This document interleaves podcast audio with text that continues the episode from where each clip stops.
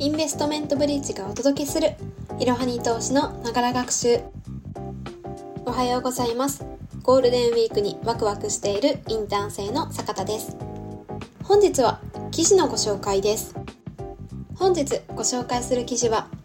NFT 音楽とは売り方、作り方や聴き方を解説。販売プラットフォーム6000も紹介です。最先端の技術 NFT を使った作品が注目を集めており有名アーティストや大手企業も NFT 音楽の制作を始めています。1万円で販売を開始した坂本龍一氏の音楽 NFT は10万円以上の価格で取引が行われました。今回のエピソードでは NFT 音楽の特徴や指令作り方などについて分かりやすく解説をしていきます。ではまずは NFT 音楽は何かという基礎からお話ししていきたいと思います。NFT 音楽とは NFT の技術が利用された音楽作品のことです。アートやイラストを NFT 化した NFT アート。映像を NFT 化した NFT 動画と同様に NFT 音楽も世界中で販売されています。NFT とは皆さんご存知かもしれませんがブロックチェーンを活用して作られた替えの利かないトークンのことを指しています。そしてブロックチェーンとは偽造や改ざんが極めて難しい分散型のデータベースを指します。NFT やブロックチェーンについてはいろはに投資のポッドキャストや記事などでたびたび紹介をしてきました。NFT やブロックチェーンについてもっと知りたいという方は概要欄の方からいろはに投資の記事を確認してみてください。いろはに投資のポッドキャストでもたびたびご紹介をしてきました。NFT の技術を使うことでデジタルデータに資産価値がつくようになったのです。NFT 音楽の特徴としては主に3つ挙げられます。まず1点目の特徴は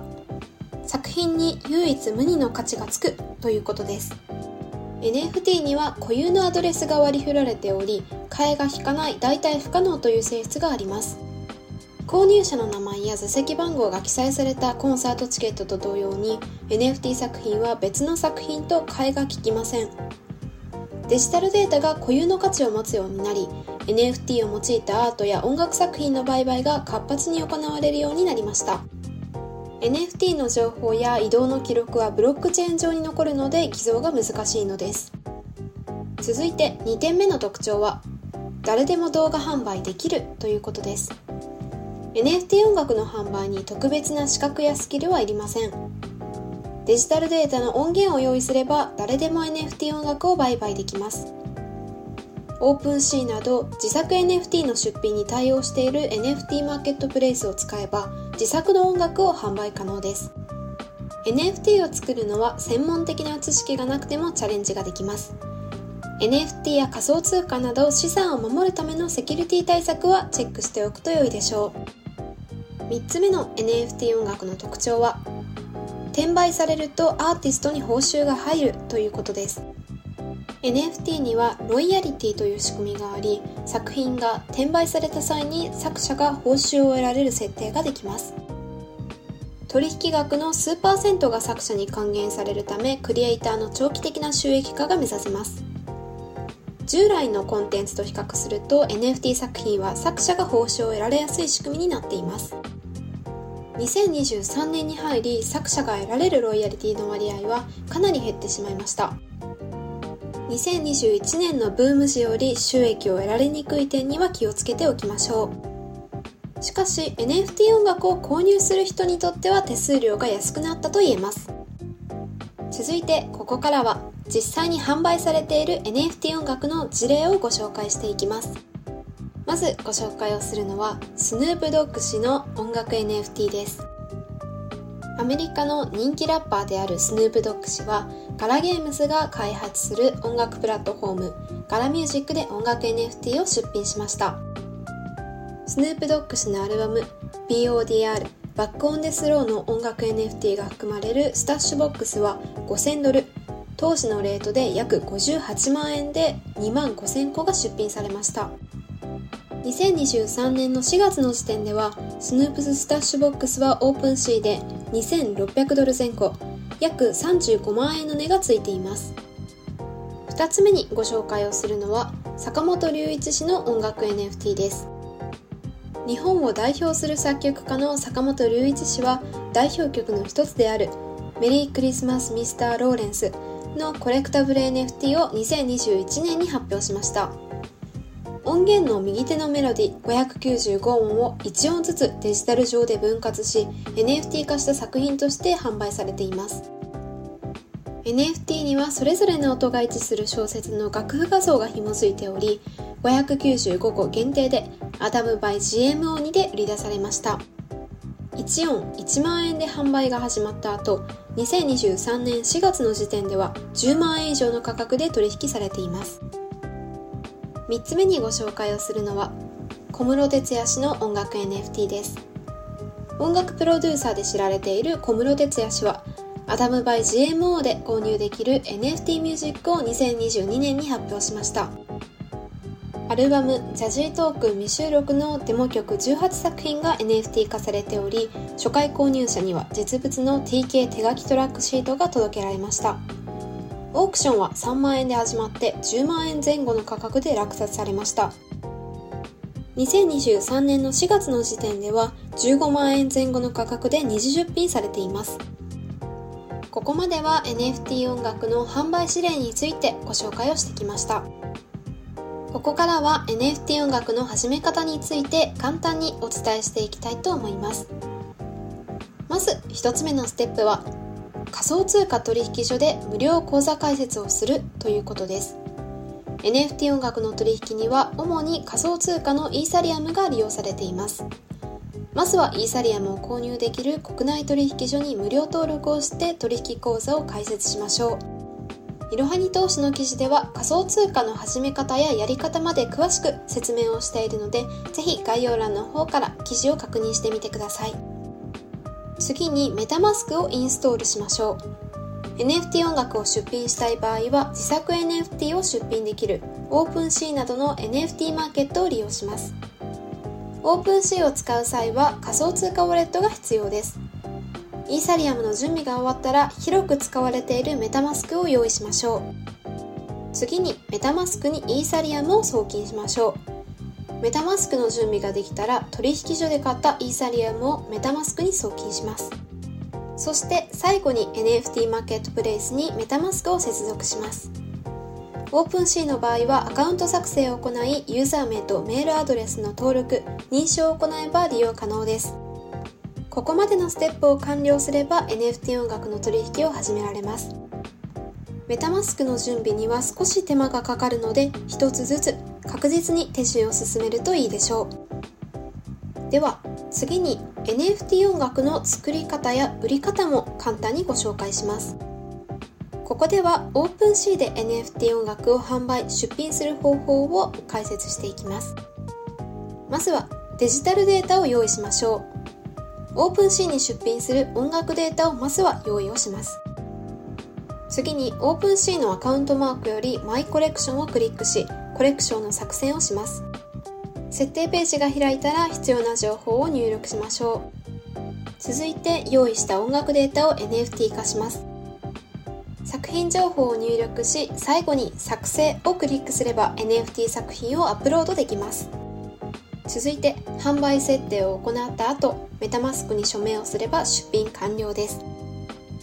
では一体 NFT 音楽はどこで売れるのでしょうか？ここからは NFT 音楽の販売や二次出品ができるプラットフォームをご紹介していきます。まず1つ目にご紹介をするのは SBI NFT マーケットです。SBI NFT は金融サービス大手の SBI グループが手掛ける NFT マーケットプレイスです